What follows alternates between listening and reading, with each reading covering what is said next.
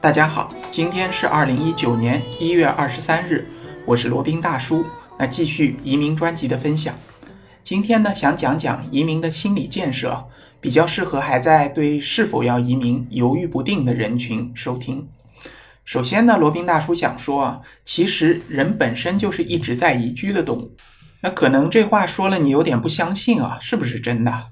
那听罗宾大叔来慢慢给你说。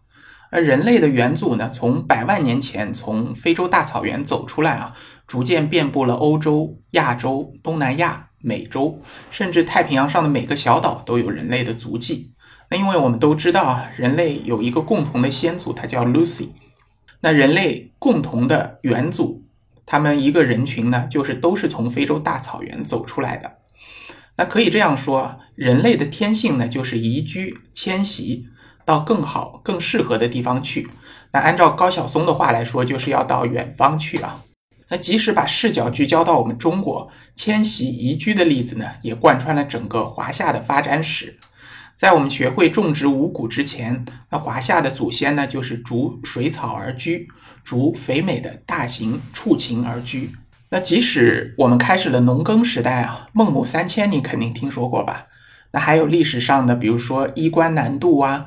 客家人南迁呢，至于到了近代，比如说去金山淘金啊，所谓金山就是美国的旧金山啊，那个时候叫三藩市，也叫旧金山。然后也有下南洋，像国内呢也有闯关东，在解放前还有闯上海滩、闯世界的，比如说像许文强啊。马永贞啊，这样的例子大家都听说过。当然，许文强是演绎出来的，是一个虚构的人物。但是，山东马永贞呢，却是历史上有这么一号人物的。那这这些例子啊，哪个不是我们中国人移居移民活生生的例子呢？那时至今日，华人的后裔呢，遍布了全世界各地啊，可以说有人的地方就有华人。所以啊，移民这件事情，对于人类也好，对于中国人也好，都是一件很平常的事情。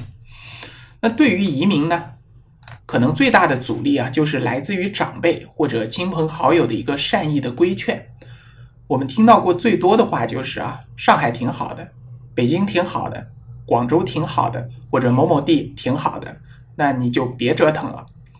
那对于这样的话呢，罗宾想说的是啊，虽然长辈、亲戚朋友可能他的出发点是好的，但是呢，这个最重要的就是这个但是啊。你不折腾自己啊，可能就有人来折腾你。为什么要这么说呢？那你听我慢慢说。我们可能已经在网上、在朋友圈、在微博里面听到了很多很多这样的例子了。举例来说，某一个中年程序员，上有老，下有小，中间还有房贷，那不敢跳槽，兢兢业业十几年，结果呢，因为公司的一个人事变动，一招被裁员，然后就顿时感觉生活无望啊。于是跳楼寻求解脱。那试想啊，如果他们早一些折腾下自己试试看，跳跳槽，或者说甚至就投投简历，看看自己在这个职场上是不是还有竞争力，及时的调整自己的方向和自己的各种各样的能力，呃，加上一些对自己的增值投入。说不定呢，就不至于如此的狼狈，如此的绝望了。那罗宾呢，可以举出无数这样的例子啊，那非常多啊，我这里就不一一列举了。那另外呢，有些词啊，你可能也耳熟能详，但是呢，却未必真当回事儿，未必真往心里去。那罗宾就来啰嗦一下，提醒一下你啊，这些词分别就是“树欲静而风不止”，还有一个词呢是“温水煮青蛙”。还有一个词，可能大家听说的更多，或者对你更有触动的，叫走出舒适区。那听了这些词，你再回味一下，那其中滋味呢？大家可以自行体会。另外啊，有些时候可能移民对你来说真的是个机会，错过了呢，那就是永远的错过了。这就和赴美生子一样啊，你如果过了预产期，你还没有做出决定，那后面再怎么后悔也已经晚了。罗宾呢？遇到过无数个这样有些后悔的妈妈，或者有些后悔的家庭，他们都表达了这样相似的一个想法：要是当时呢拼一把，勇敢一把去美国生了，那今天我的孩子呢也能够像你一样，就是像罗宾大叔家里的娃一样，有一本老鹰护照。那可惜呢，就从来就没有什么假如啊。那移民也是一样，当一个机会放在你面前，你却没有抓住。可能当时看来呢，那是一个非常普通的一天，非常普通的一个早晨，非常普通的一个晚上，和其他平常的日子没有任何的区别。但是呢，呃，过上几年或者过上一段时间，回头再来看看那个时间点，那一天可能就是你的家庭、你本人的一个关键的节点。可惜和前面提到的是一样的，从来就没有什么假如。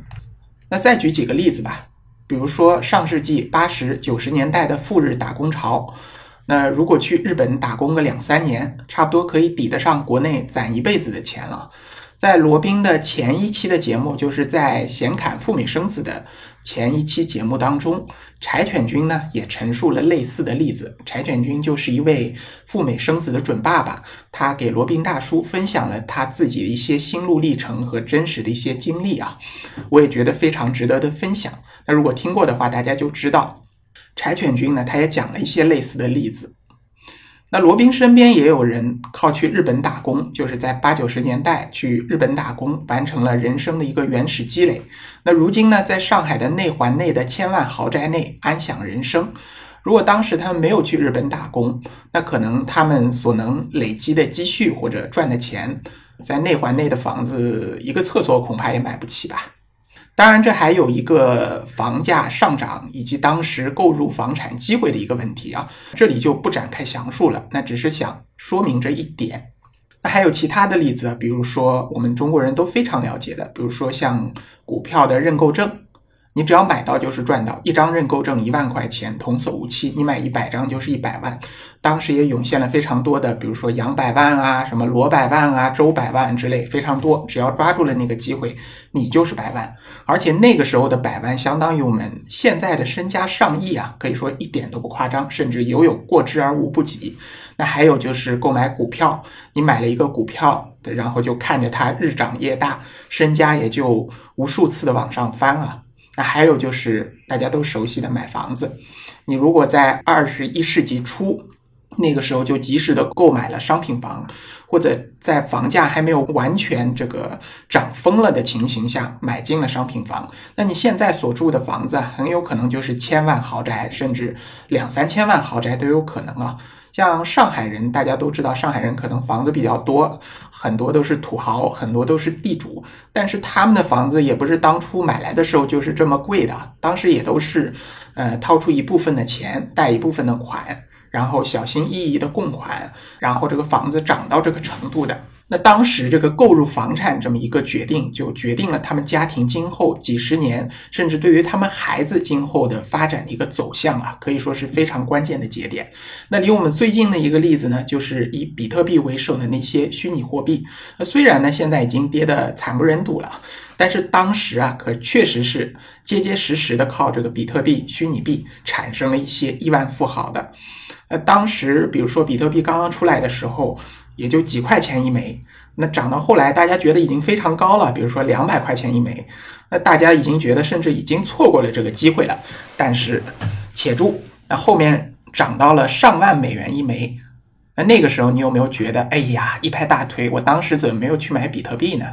这些事情啊，认购证啊，股票啊，买房啊，比特币啊，甚至前面的赴日打工啊，这些事情或者机会呢，在它最开始出现在你面前的时候啊。确实看上去有些不靠谱、不稳当，甚至呢还有些疯狂。